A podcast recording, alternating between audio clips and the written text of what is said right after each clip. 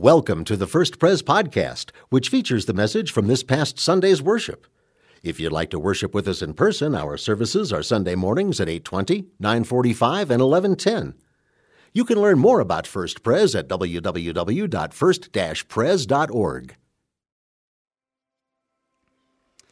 Amen. Open your Bibles to Second Corinthians if you would. Second Corinthians chapter 3 as we continue in our series that we call movement. The movement. The church is a movement.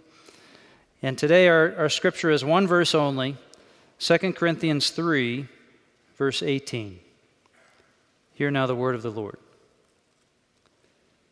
And we all, who with unveiled faces contemplate the Lord's glory, are being transformed into his image with ever increasing glory, which comes from the Lord, who is the Spirit. That went by pretty quick. Why don't we read that all together as a church? Will you say it with me? And we all, who with unveiled faces contemplate the Lord's glory, are being transformed into his image with ever increasing glory, which comes from the Lord, who is the Spirit. Lord, we thank you for your word, and we pray that you would open our hearts to receive your life giving and transforming word. The flowers fade, the grass withers, but the word of the Lord will stand forever. So, Lord, speak to us this morning, we pray. Help us to hear from you and to be transformed in Jesus' name. Amen. People never change. That's what they say, isn't it? People never change. People don't change. Well, if that's true, my mirror must be broken. One of the joys of coming back home after 25 years and being in ministry here, see all these pictures emerge of myself back when I was the last time I lived here, which was when I was 17 years old. And I look at that kid and I think, who is that guy? Who is that kid running around Colorado Springs? If people don't change, there's something seriously wrong with the mirror in my house.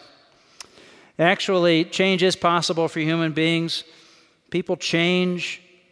A large percentage of the cells in your bodies regenerate every seven to 10 years. Maybe you've heard that. The brain, even the brain, recent studies say that there is a great deal more neuroplasticity in our brains than they used to think there was back when I was a kid growing up and learning about these things in the last century. Change is not only possible, it's probable. I mean, imagine a person that didn't change. Can you imagine anyone that literally didn't change at all? No, you can't imagine it. We are all changing to some degree. So, what do we mean when we say people never change? I think what we really mean is I give up. I give up on, on seeing him change. I give up on influencing her for the better. I give up on my own development. People never change, so I give up. I give up. I, I'll never learn that. I'll never try that. I'll never appreciate that. I'll never overcome that besetting sin. Because people never change. Well, yes, they do. Well, then what I'm really saying is, I give up. Change is not only possible, it's not only probable, but as I think about it this morning, and I hope you'll see, change is actually inevitable. Change is unavoidable. You're changing every waking moment, every sleeping moment of your life. You're changing just a little bit. We are not robots, we are not machines, we are not statues, we are living creatures, constantly growing, constantly changing, constantly developing until the day that we die. The question isn't, will you change? The question is, how will you change? What will you change into? What direction are you going? Now, change is, is constant, but it is long and slow and sometimes so incremental that you can't even see it happening. But let me tell you a secret you will always, always change more and more into the likeness of what you love the most. So, what do you love the most? Ours, church, is a, a ministry of transformation. Ours is a ministry of change. We're, we're being transformed.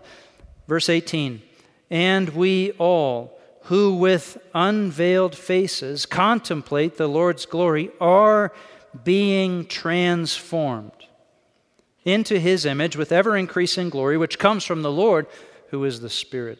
This is a ministry, ours is a life together of transformation, of changing, of growth, of growing into the image and likeness of Jesus Christ. As a church, all together, as individuals, one by one, we are engaged in constant growth, reflecting more and more the glory of Jesus. Let's look at just a few points of this remarkable verse. Point number one we all with unveiled faces. Last week we talked about Moses in Exodus 34. As he received the word of God, there was a glow on his face, but he had to put on a, a veil. The presence of God, it caused an external transformation, and Moses was glowing in some way or another. But the veil was necessary to prevent the direct sight of the glory. Well, now we see a new era, a new possibility. Back in verse 16, whenever anyone turns to the Lord, the veil is taken away. We do get to know God. We do get to, in some sense, see God. We, we get to, to know the power of the Lord by His Holy Spirit. We are unveiled, open, unashamed before the Lord. We are now those as we will, will turn to the Lord, as we will allow the Spirit to move, we are now those of unveiled faces before Him. We all with unveiled faces. Number two, contemplate the Lord's glory. Or your translation might say, behold. Or it might say, reflect. But whatever translation you're holding, I bet if you look at the bottom, you'll see there's a footnote there. Because this is a very difficult word to translate, and it means all those things. It means reflecting the Lord's glory, contemplating the Lord's glory, beholding it. It means all those things together. But it carries this connotation with it that the one ref, uh, doing the looking, doing the beholding, the peering into, is the one doing the reflecting. Psalm 34 5 says, Those who look to him are radiant. Their faces are never covered with shame. When you look, when you look at the glory of the Lord with unveiled face, you behold his glory. And in beholding his glory, you reflect his glory. His light shines on you, His light reflects off you. The more you see Him, the more you look to Him and contemplate Him, the more you behold Jesus Christ, the more you behold the Lord and look at who He is, you reflect Him like a mirror. Like that favorite shirt or that, that bright colored sweater that, that sort of reflects the color off your face makes your eyes pop. Don't you have that sweater? No? You should get one. what you look at, it reflects off of you. What you contemplate, what you behold, it reflects off of you. The question is where are your eyes? What are you contemplating? What are you seeking? What are you, what are you learning about? What are you pursuing? Uh, seek the Lord with all your heart. You will find him if you seek him with all your heart. What are you looking at? Is it worthy of reflection? What you look at, what you behold, it will be reflected in your life. And in beholding God, you reflect the glory of God. That's why we worship, you know.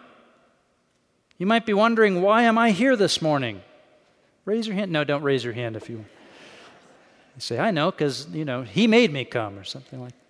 Why do we worship? Why worship? Why come into this place and sing like this? Why do these things that we do uh, every Sunday morning for an hour? We, we worship together. Does it seem wasteful sometimes? Does it seem self indulgent? Like I just wanted a feeling. Have you been tempted to skip it as though it's not the most important part of your spiritual growth, as if it's not the most important marker to hold on your family's calendar? Are you tempted to skip worship? If we're serious Christians, and we're serious Christians, well, we should be out there doing serious Christian stuff. We should be caring for the sick and feeding the hungry and helping the helpless, engaging others with gospel news, holding evangelistic rallies. We ought to be out there doing all that stuff. Well, listen, if we want to do those things and do them well, if we want to do those things and reflect the glory of Christ, we must first come in here and gather in His presence and sing His praise and receive His word and be fed at His table and rest in the fellowship of His Spirit and behold His glory in the fellowship of saints, believers one another, shoulder to shoulder before the Lord we must first come in here. We must be rooted in worship to be fruitful for God.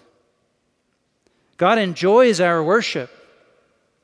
He enjoys our worship because our worship is right. Oh, some weeks I feel like it's the, the only truly right thing I did all week. Is worship the Lord. God enjoys our worship because He is worthy. He alone is worthy of our highest devotion and praise. God enjoys our worship because God loves to see us enjoying Him, enjoying knowing Him, enjoying being in His presence together. God enjoys our enjoyment of Him. In worship, we, we, all, with unveiled faces, Behold the glory of the Lord. And in that unveiling, in that beholding, there comes a reflecting and a transformation. Third point we all, unveiled, beholding, are being transformed into his image with ever increasing glory. We are being transformed. Transformed formed across lines, across our comfort zones. We're growing, we're changing, we're pushing into new territory. We're being transformed. Into what? Into His image, into His likeness.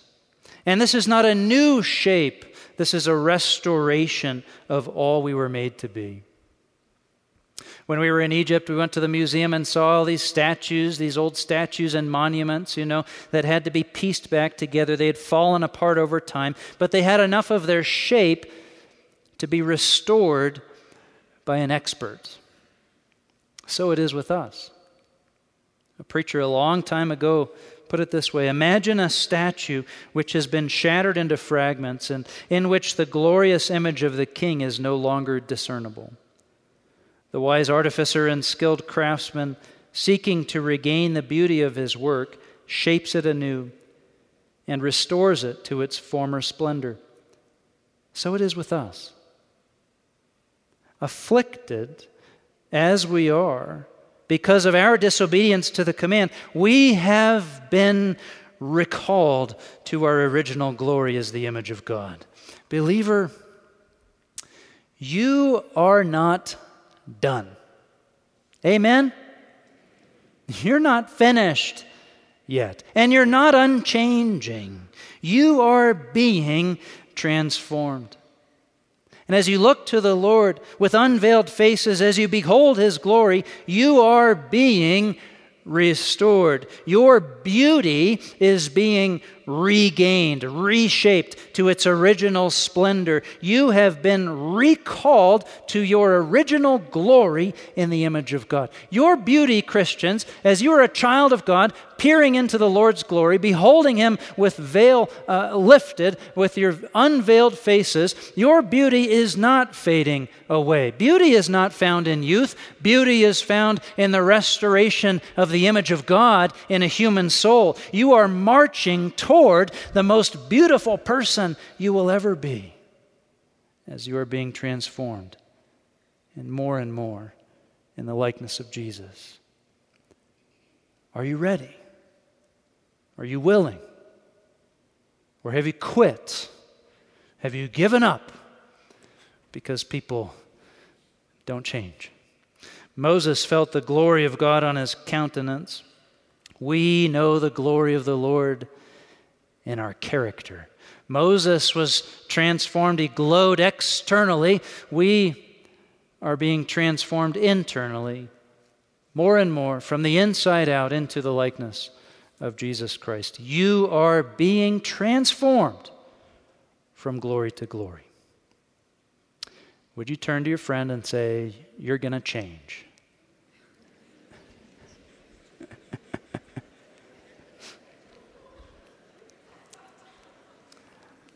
I don't know what happened over here. Somebody really likes that.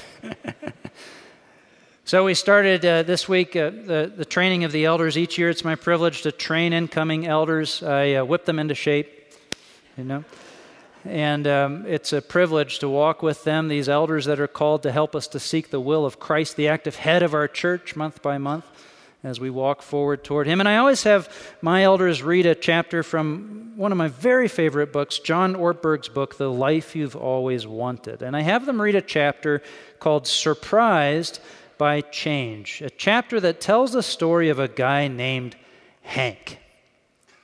Hank was a grumpy guy. Here's how Ortberg describes him he had a knack for discovering islands of bad news and oceans of happiness. he would always find a cloud where others saw a silver lining. You know Hank, don't you? You know him. His native tongue was complaint. He was fluent. And then John goes on to tell stories about Hank and his life in the church, some funny stories, but then he says this Hank could not effectively love his wife or his children or the people outside his family.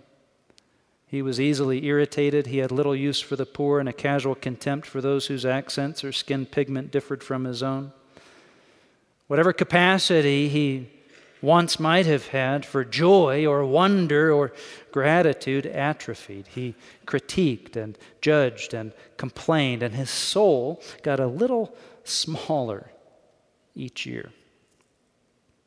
Now, What's the problem there?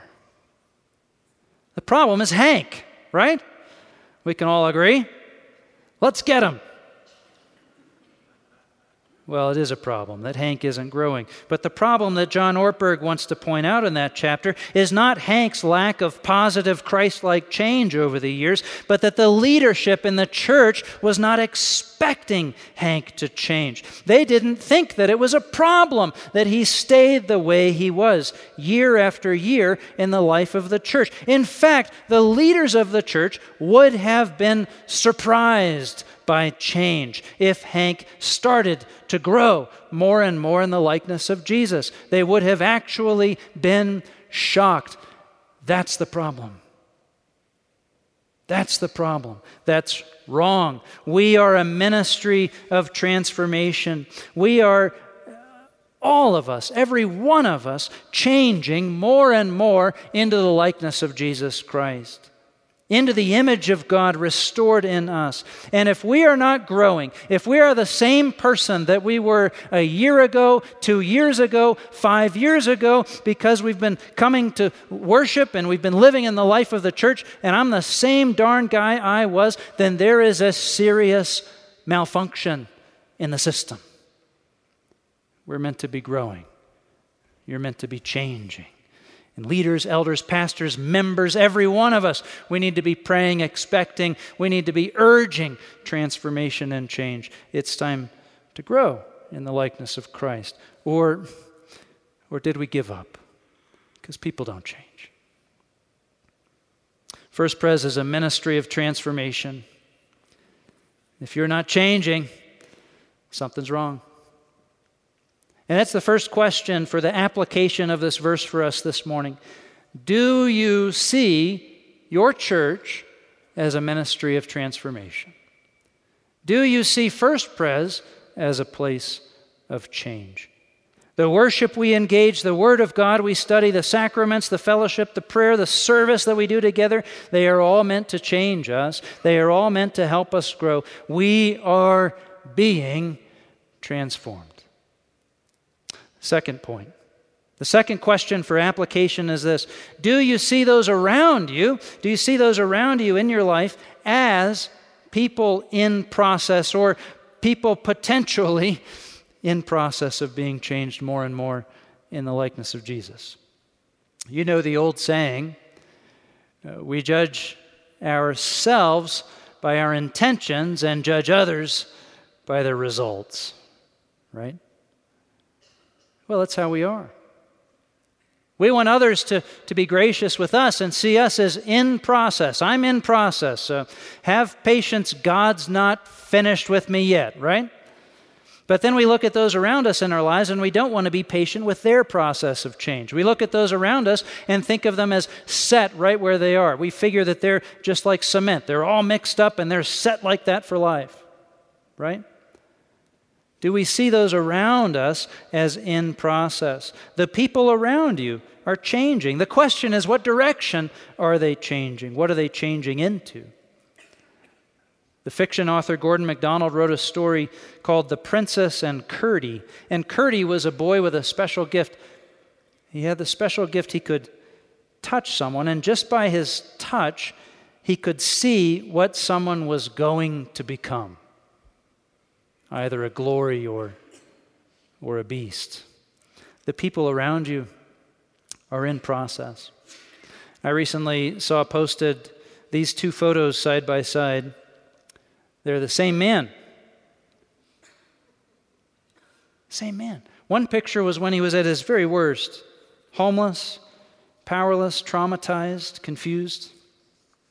And then this picture. With a little help, with a little bit of healing, he's a restored man. He's in process of seeking wholeness again. And this was not just one of those makeovers where they went to the hair salon, okay? This was genuine life change. Do you see the people around you as in process of change? You know, it's actually a fun way to live. There's a lot of joy in it. When you look around at people and you think, well, here's one as, as far away from God as you could imagine. I'd never even invite them to church. I don't think they would have any interest in Christ. But you, you see people around you in your life, and it's just fun to just imagine, just for a minute, ooh, what if Jesus really grabbed a hold of her and changed her life? What would she be like when she is fully restored in the image of God? Do you see the people around you as in process? But the final question is this We are a church, a movement bringing transformation to believers. So, you, child of God, believer, are you being transformed? Are you still growing? Are you still changing? Are you willing to be shaped? Sometimes the change is so slow, it's so painfully incremental, we don't see it. But you are growing, you are changing, you are being transformed. You know, as you are rooted in this community of faith, as you get founded here in these practices of the Christian life, as your roots grow deep into the soil, you are growing, you are being transformed. It's not easy to watch a tree grow, is it? You could sit out there all day and all night and you wouldn't see a single movement. But it's growing. It's growing. And so are you. As you are rooted in faith, as you are rooted in the Lord, as you worship, as you with unveiled face behold the glory of the Lord, you too are experiencing spiritual growth and being restored into the beautiful likeness of Jesus Christ. Slowly, slowly, we grow less attached to sin and we grow more inclined to holiness. Slowly, we starve out vice and we nourish virtue, and slowly we are restored until one day there's a blossom. John Ortberg writes The goal of such growth is to live as if Jesus held unhindered sway over our bodies. To grow spiritually means to live increasingly as Jesus would in our unique place, to perceive what Jesus would perceive if he looked through our eyes, to think what he would think, to feel what he would feel, and therefore to do what he would do. We are being transformed ever more into the likeness of Jesus Christ. By what power? By what authority? Look again to our one verse. All of this, all of this, it comes from the Lord who is the Spirit. People don't change. Nonsense. People are changing all the time. You are changing. I am changing. What are we changing into? Submit your life into the hands of the Lord. Submit yourself to the power of the Holy Spirit in your life. Give your life, your whole life, all you understand of yourself, over to God. Put your faith and your trust and all you know in Jesus Christ. And the Lord, the Spirit, the Lord, the Restorer, the Lord, the Giver of life, will guide you into all righteousness. And you, with unveiled face, will behold the glory of the Lord. You will reflect the eternal glory of Jesus as you are being transformed into his image from glory to glory by the power of the Spirit of God. Turn to the Lord, and you will be.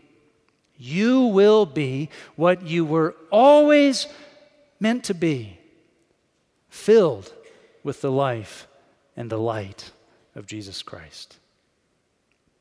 Let us pray. Lord, grant us faith and courage to trust that as we turn to you and turn our eyes to you and behold your glory, we are being changed. Lord, thank you that you love us just the way we are and that you love us too much to leave us that way.